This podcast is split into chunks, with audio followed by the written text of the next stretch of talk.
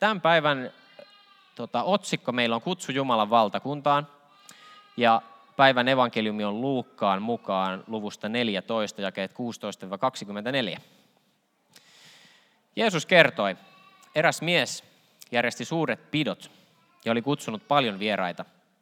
Kun pitojen oli määrä alkaa, hän lähetti palvelijansa sanomaan kutsutuille, tulkaa, kaikki on jo valmiina. Mutta yksi toisensa jälkeen nämä alkoivat esittää verukkeita. Olen ostanut pellon, sanoi yksi. Minun täytyy mennä katsomaan sitä. Suothan anteeksi, etten pääse tulemaan. Ostin viisi härkäparia, sanoi toinen, ja olen lähdössä kokeilemaan niitä. Suothan anteeksi, etten pääse tulemaan. Kolmas sanoi, olen juuri mennyt naimisiin, enkä siksi voi tulla. Palvelija palasi ja kertoi tämän herralleen. Silloin isäntä vihastui ja sanoi palvelijalle, mene kiireesti kaupungin kaduille ja toreille ja tuo tänne köyhät ja raajarikot, sokeat ja rammat. Palvelija tuli sanomaan, Herra, olen tehnyt niin kuin käskit, mutta vielä on tilaa. Silloin Herra sanoi, mene maan teille ja kyljen kujille ja vaadi ihmisiä tulemaan, jotta taloni täyttyisi. Ja siitä voitte olla varmat, että yksikään noista, jotka minä kutsuin, ei pääse minun pitopöytääni. Tämä oli päivän evankeliumi ja kun mä oon tätä fundeerannut ja miettinyt ja pohtinut, niin ihan ensimmäisellä tuolta tuon evankeliumin keskeltä niin mulle nousi sana verukkeita, mikä ehkä tarkoittaa tekosyitä. Ja mä haluan kertoa teille yhden tämmöisen esimerkin omasta tekosyystä. Tota, mä voisin kertoa myöskin niin kuin kesän, kesän tämmöisiä juhlatekosyitä, että kun on joku juhla, jossa saa kutsun, ja sitten on vähän semmoinen vaikka, että on viikonloppu ja, ja tarvisi vähän vapaata, niin tota, sitten keksi jonkun syyn tai joku verukkeen. Eikä se välttämättä ole tekosyy, se voi olla ihan hyväkin, hyväkin syy, niin kuin ehkä näilläkin isännillä tässä oli, mutta se on kuitenkin joku veruke, miksi ei tulla eikä mennä sinne juhlaan, mihinkä on kutsuttu. Mutta mä nyt kerron tuosta, kun mä jo vähän jääkiekosta mainitsin, niin, niin tota, kerron nuoruuden vuosiltani yhden erikoisen verukkeen, jonka kehitin, ettei tarvitse pelata jääkiekkoa hetkeen. Tuota, tuota, tuota. Tosiaan niille, jotka tulitte tuossa jossain välissä, ettekä sattuneet pongaamaan mun nimeä, mun nimi on Ilkka. Ja mä pelasin aikoinaan Vaasassa jääkiekkoa juniorina ja, ja tota, mä satsasin siihen jääkiekkoon ihan kaiken. Mä muutin sen takia pois kotoa heti yläasteen jälkeen ja mä ajattelin, että musta tulee ammattilaispelaaja. Ja, ja tota, mulla oli semmoinen oikein niin kuin kolmen vuoden oikein sellainen pinnistys ja pyristys, että, että mä voisin siitä ammattilaisuudesta haaveilla ja, ja, ja siihen tähdätä. Ja siinä oli semmoisia aikoja, että joskus meni vähän paremmin ja joskus meni aika, aika huonosti. Ja joskus oli semmoisia tilanteita, että tuntui, että nousi niin kuin seinä vastaan, että tämä nyt ei tämä jääkiekko tästä lähde. Ja mulla oli sitten tämmöinen tunnelma, olinkohan nyt 16-vuotias vai 17-vuotias. Ja, ja tota, meidän valmentaja sitten sanoi, että ainut hyvä syy olla pois tota jääkiekkoharjoituksesta tai peleistä on omat hautajaiset. Tämä oli siis se vaatimustaso, mikä meillä oli tässä meidän joukkoessa. Ja no en onneksi järjestänyt omia hautajaisia siihen, siihen, että olisin pois, mutta sitten mä ajattelin, että, että mulla pitää olla tosi hyvä syy, että mä oon pois harjoituksesta ja, ja, tota, ja pelasin siis maalivahtina. Ja sitten mä sain tämmöisen mahtavan ajatuksen, että jos mulla on paha mustelma polvessa, niin mä voin olla pois. Se on hyvä tekosyy. Mä voin näyttää sitä valmentajalle, että mulla on nyt tosi paha mustelma tuossa. Sitten mä rupesin miettimään sitä, että miten, miten mä tämän mustelman polveeni saisin ja pohdin kaatumisia, erilaisia tämmöisiä tota, tekniikoita, että miten se voi saada ja totesin, että ei se, se ei ole hyvä. hyvä tota, että siinä voi käydä paljon pahemminkin, jos vaikka pyörällä kaatuu.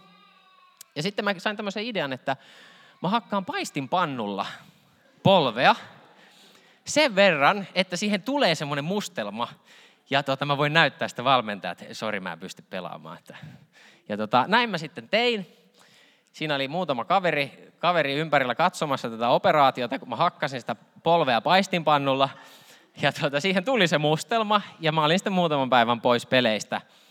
Ja näin jälkikäteen se tuntuu äh, aika hölmöltä, että tämmöistäkin piti mennä tekemään, mutta, mutta se johtui ehkä siitä, mun kohdallani silloin, että mä olin turhautunut. Ja vaikka mä tykkäsin siitä jääkiekosta ihan hirveästi, ja mä halusin siinä tulla tosi hyväksi, niin, niin jotain oli tullut sen minun ja tämän rakkaan harrastuksen välille, että, että tota, nyt mä halusin mieluummin hakata paistinpannulla mun jala tohjoksi, että mä saan olla pois sieltä harjoituksista. Ja, ja tota, en tiedä, mikä oli tässä tarinassa näiden miesten, miesten joita kutsuttiin tuonne, tuonne tota juhlille, mikä oli heidän, heidän se oikea syy siihen, siihen, että miksei he halunneet tulla. Mutta, mutta me nähdään tässä, että, että tämä Jeesuksen vertaus, niin jos tätä rupeaa pilkkoon paloiksi, niin me huomataan, että, että tässä oli nyt tässä tarinassa sellainen tilanne, että, että mies, joka piti nämä pidot, niin se oli kutsunut paljon vieraita. Eli siinä mennään, niin kuin, mennään niin kuin imperfektissä, että, että oli, oli kutsuttu. Eli oli vähän niin kuin jos joku on joskus häitä järjestänyt, niin tota, lähetetään postissa kutsukortteja sitten ja sitten siinä on tämmöinen tota, vastauspyyntö siihen ja siihen mennessä. No tuolloin ei varmaan posti kulkenut niin hyvin, niin sitten lähetettiin palvelija näiden kutsu, kutsuttujen luokse kyselemään edellisenä päivänä, että, tota, että no, mites on, että tuutteko? Ja nämä kaverit sitten esittää tämmöisiä tekosyitä. Yksi on ostanut peltoa ja pitää sitä mennä katsomaan. Ymmärrän hyvin, koska olen maatilan poika, niin kyllähän peltoja pitää mennä aktiivisesti katsomaan, varsinkin juhlien aikaan, että, tota, että ne, ne ei pysy siellä muuten itsekseen. Ja sitten on viisi härkäparia, toinen oli ostanut ja niitä pitää mennä kokeilemaan just silloin juhlapäivänä. Totta kai. Ja sitten kolmas sanoi, että olemme nyt juuri naimisiin, enkä siksi voi tulla.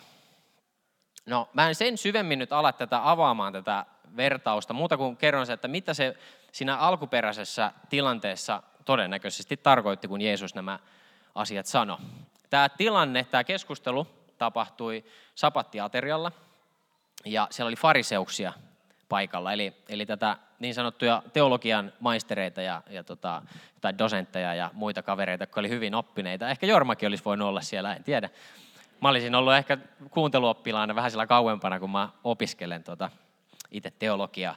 Niin, niin tota, siellä oli se porukka, ja ne oikein tarkasti ne, ne tutkiskeli ja tarkasteli tätä Jeesusta, että mitä se puhuu. Ja, Jeesus sitten tämmöisen, tämmöisen nasevan vertauksen heittää, ja mä voin kuvitella, että, että tässä tota, alkoi veri kuplimaan ja kiehumaan näillä kavereilla, koska tämä, mitä, mitä Jeesus tällä, mitä todennäköisimmin tarkoitti, oli se, että tämä alkuperäinen kutsu, joka oli annettu näille kavereille, joilla oli niitä peltoja ja härkiä ja oli mennyt naimisiin, niin se alkuperäinen kutsu oli annettu Israelille, Jumalan omaisuus kansalle. Ja, ja tota, he kieltäytyi. Ja sitten tämä toinen kutsu, mikä meni, missä sanotaan tämä, että, että, että tuo tänne köyhät ja raajarikot, sokeat ja rammat. Niin me, kun me ollaan tämmöinen tuota, Suomi, Suomi ei ole Israelin valittu maa, vaikka jotkut niin väittää, mutta tuota, ainakaan alkuperäisesti. Mutta me, olla, me ollaan niitä pakana kansoja, joita varten Jeesus tuli. Ja me nyt mennään tähän köyhät ja raajarikot, sokeat ja rammat osastolle. Mutta silläkään ei tullut tämä täyteen tässä Jeesuksen vertauksessa. Ja mä oon ajatellut sitä, että, että kun kolmas, kolmas kutsu, mitä tässä sanotaan, että mene maantie, maanteille ja kylien kujille ja vaadi ihmisiä tulemaan, jotta taloni täyttyisi, niin se oli vielä kauemmas. Siinä vertauksessa puhutaan, kun puhutaan köyhistä, raajarikoista, sokeista ja rammoista, niin niitä, niitä mentiin huutelemaan kaupungin kaduille ja toreille – ja tämä viimeinen kutsu, se kolmas kutsu, niin se oli niille kaikista kauimpana oleville. Niin mä oon miettinyt, että olisiko ne, ne jotka on esimerkiksi tämän läntisen kristillisen kulttuurin ulkopuolella olleet näitä saavuttamattomia kansoja. En tiedä. Mutta Jeesus e, esittää tämmöisen aika kryptisen vertauksen, jota me tässä nyt tutkaillaan ja katsellaan. Ja, ja tätä se ehkä tarkoitti siinä hetkessä, kun Jeesus oli sen sanonut. Ja mua tämä puhutteli tosi paljon ja niin kuin henkilökohtaisesti, koska mä nyt sitten näin tulkitsen tätä näin omasta näkövinkkelistä tänä kauniina kesäisenä sunnuntaina. Ja, ja mä aloin miettiä, että, että mä oon kyllä aika usein noi tyypit, ketkä esittää noita tekosyitä. Enkä vaan nyt siellä jääkiekkoympyröissä, vaan ihan, ihan tässä arjessa. Ajattele, miten meidän ajasta kilpaillaan jos olet jonkun Netflixin tai HBOn tai Viaplayn asiakas, eli tilaat tämmöisiä, että saat katsoa näistä suoratoistopalveluista tai videoita, tai jos tykkäät YouTubea katsoa, tai tykkäät podcasteista, tai mistä tahansa tämmöisestä, mitä tuotetaan viihdettä, niin, niin se, on, se on se määrä, mitä tuotetaan kaikenlaista viihdemediaa, se on ihan käsittämätön. Niitä elokuvia ja kaiken maailman juttuja tuutetaan ihan koko ajan. Ja, ja tota, mä jotenkin heräsin siihen, että aika usein mulla on joku tekosyy siihen, että mä en halua kohdata mun Herraa, mun pelastajaa. Että mä en vaikka siellä kodissa pysähdy rukoilemaan. Ja tämä alkoi mua puhuttelee tässä, tässä kohdassa. Ja mä juttelin tuossa viikolla yhden vähän vanhemman herrasmiehen kanssa ja, ja se sanoi mun mielestä jotenkin aika osuvasti, että, että miksi on niin, että ihmiset sanoo vaikka näin, että, että mulle on tärkeää, mulla on, Jumala on mulle tärkeä, perhe on mulle tärkeä, ystävät on mulle tärkeitä. Kun sitten se elämä näyttää siltä, että, että tärkeitä on se työ, mitä tekee, tärkeää on se kännykkä, tärkeää on se, mitä telkkarista tulee. Tärkeää on ne joku reissut tai joku muut kivat kokemukset, mitä mä saan itselleni kokea. Et miksei sitten vaan sanoisi, että, että mulle niin kuin elämässä tosi tärkeää on oikeasti työ ja, ja viihde ja, ja tota, se puhelin, mikä mulla sattuu taskussa olemaan. Miksei sanoisi niin suoraan? Ja jotenkin mä jäin ainakin itse semmoisesta jonkinlaisesta itsepetoksesta kiinni.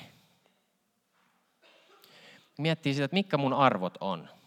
Mitkä on sun arvot? Ja mietit sitä, että eläksä niiden mukaan. Että jos Jeesus kutsuu sua mihin tahansa asiaan sun elämässä, mä en tiedä sun elämäntilannetta, mutta mä oon aika varma, että monet, monet täällä kokee, että, että Jumala on kutsunut johonkin. Niin meikö sitä kohti?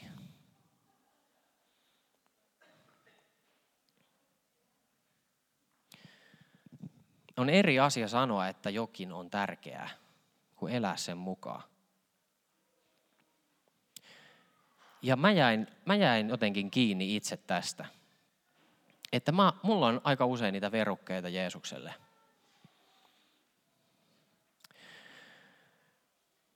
Mä tota, otin tuosta kirjahyllystä yksiltä semmoisen kirjan, minkä mä aina välillä otan, kun mulla on tämmöisiä hetkiä. Niin tota, mä tykkään vanhoista kirjoista ja, ja mulla on niitä iso pino ja Huhtala Markokin mulle kaato kerran laatikollisen vanhoja kirjoja, tota, kun tiesi tästä mun fiksaatiosta.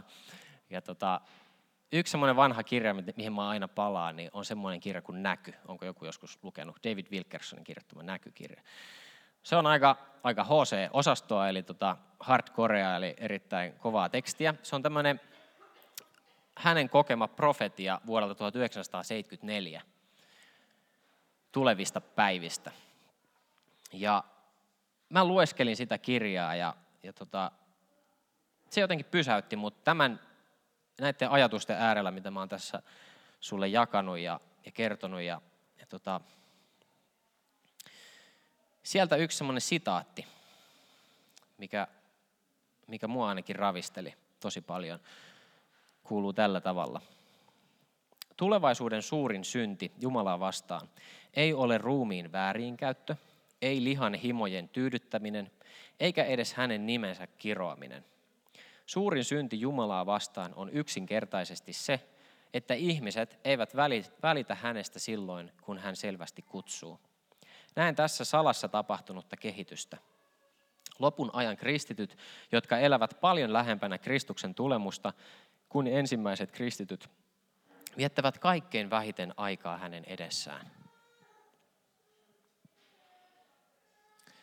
Tämä pysäytti mut. Miten totta se onkaan? Jos mä ajattelen ihan vaan omaa elämä, niin kuin tämän aikuistumiseni matkalla, mä oon nyt kolmekymppinen, niin, niin sitä kehitystä, mikä on tapahtunut sieltä, kun mä olin ehkä 15-vuotias, niin se on ihan käsittämätöntä, että miten niitä aikarosvoja on enemmän kuin mitä niitä oli silloin ylihärmässä vuonna 2002.